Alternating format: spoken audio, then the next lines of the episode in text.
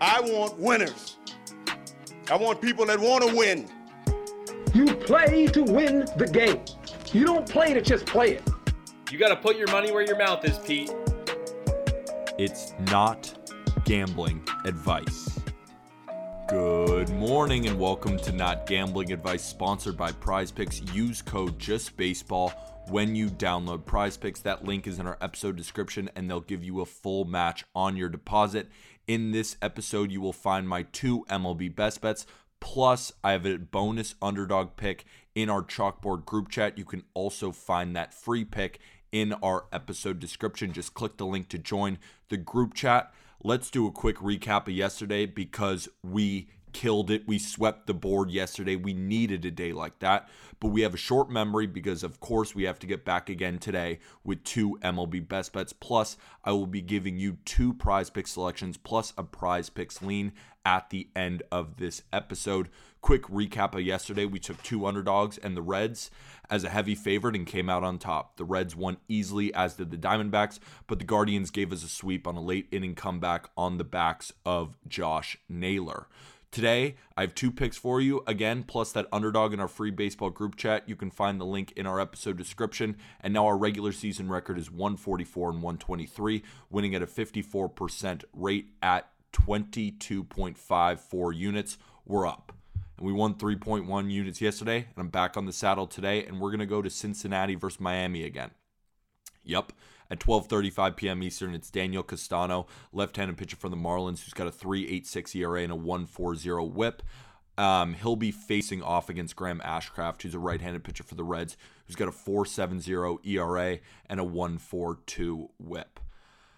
The Reds cashed their money line bet yesterday, winning five to three, and they've now won two of three in this series. Today, we're going to have a very similar matchup as yesterday, and nothing's really going to change for me. The Marlins still have to prove to me that they can hit uh, before I stop tailing the opposing team. It's not simply a fade on the Marlins, it's tailing the Reds at home against a left handed pitcher. They faced Trevor Rogers in game one, putting up six runs in 3.2 innings. The Reds got shut down by right hander Pablo Lopez in game two, but then we got back to the, their winning ways against lefty Braxton Garrett, putting up five earned runs in five innings.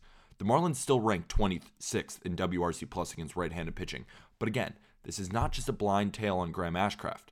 Through 59 innings of work this season for the young righty, a pattern is emerging. He really struggles on the road, and he has been beat up by lineups within his division. He has a 6.66 ERA in the road through five starts, but a 3.34 ERA at home through six starts.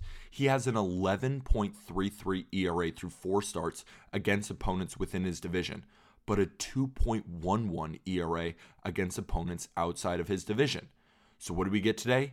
Him at home where he's better against an opponent outside of his division.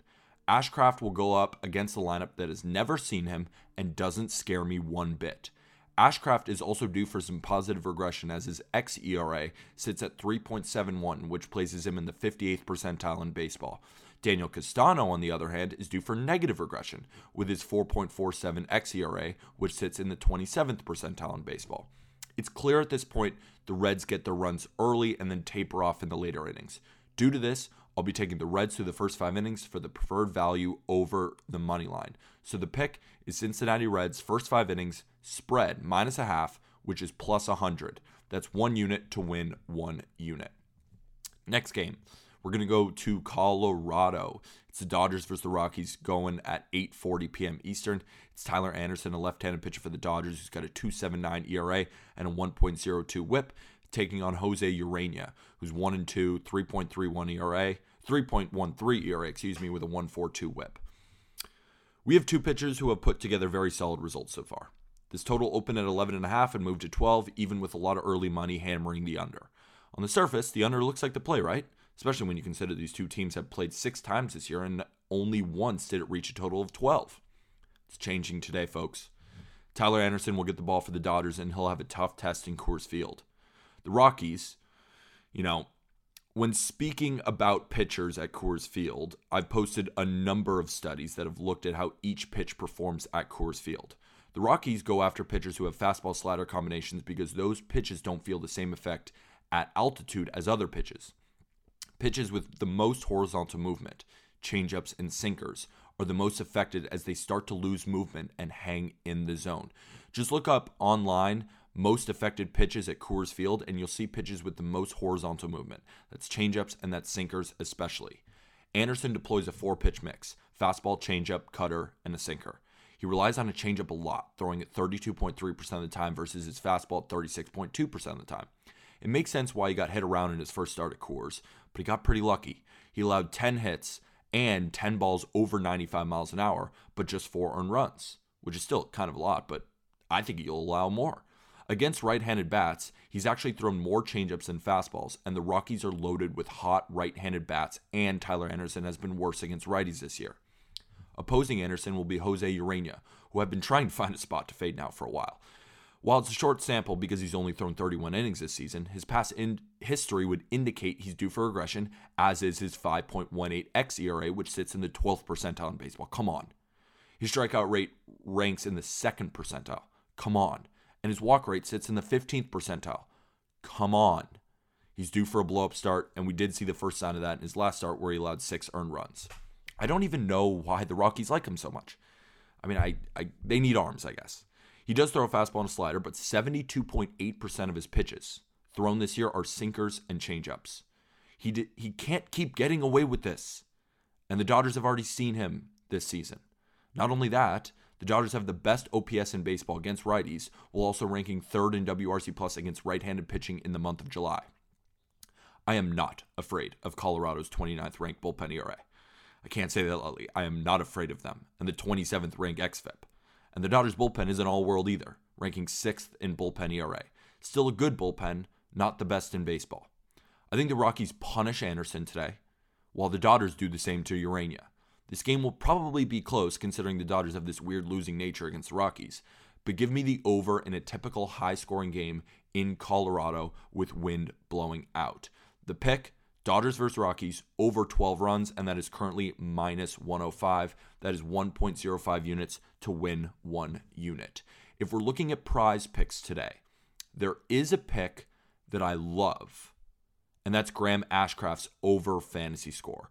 I think he gets the win. I think he's got a shot at a quality start. And while he's not a high strikeout guy, this Marlins offense has to prove to me that they can hit the baseball.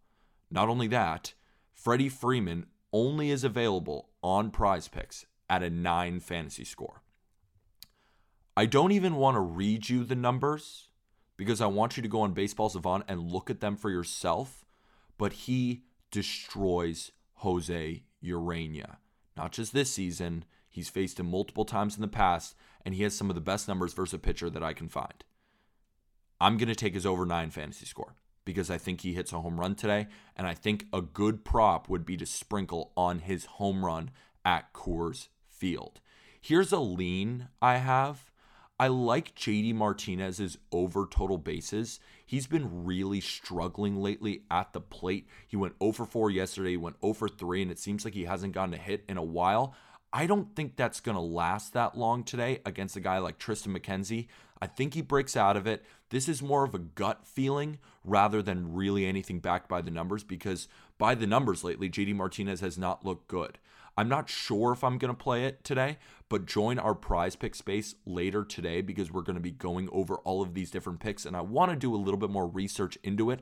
But really, it's a gut feeling for me, and I really like JD Martinez today. So, again, if you want our secret underdog pick, it's not really a secret because you can join our chalkboard group chat and get it for free. That link is in our episode description. But also, if you want to play those prize pick selections, use code JustBaseball when you download. That link is in our episode description, and they'll give you a full deposit match. Might as well use some free money to play along with us. Our prize pick selection sucked yesterday, not going to sugarcoat it. Jose Ramirez and Brandon Drury didn't do shit, but that's okay because we've been very good this year. We're still up, and I'm ready to roll today with those two picks the underdog, two prize pick selections, and a prize picks lean. And remember, it's not gambling advice.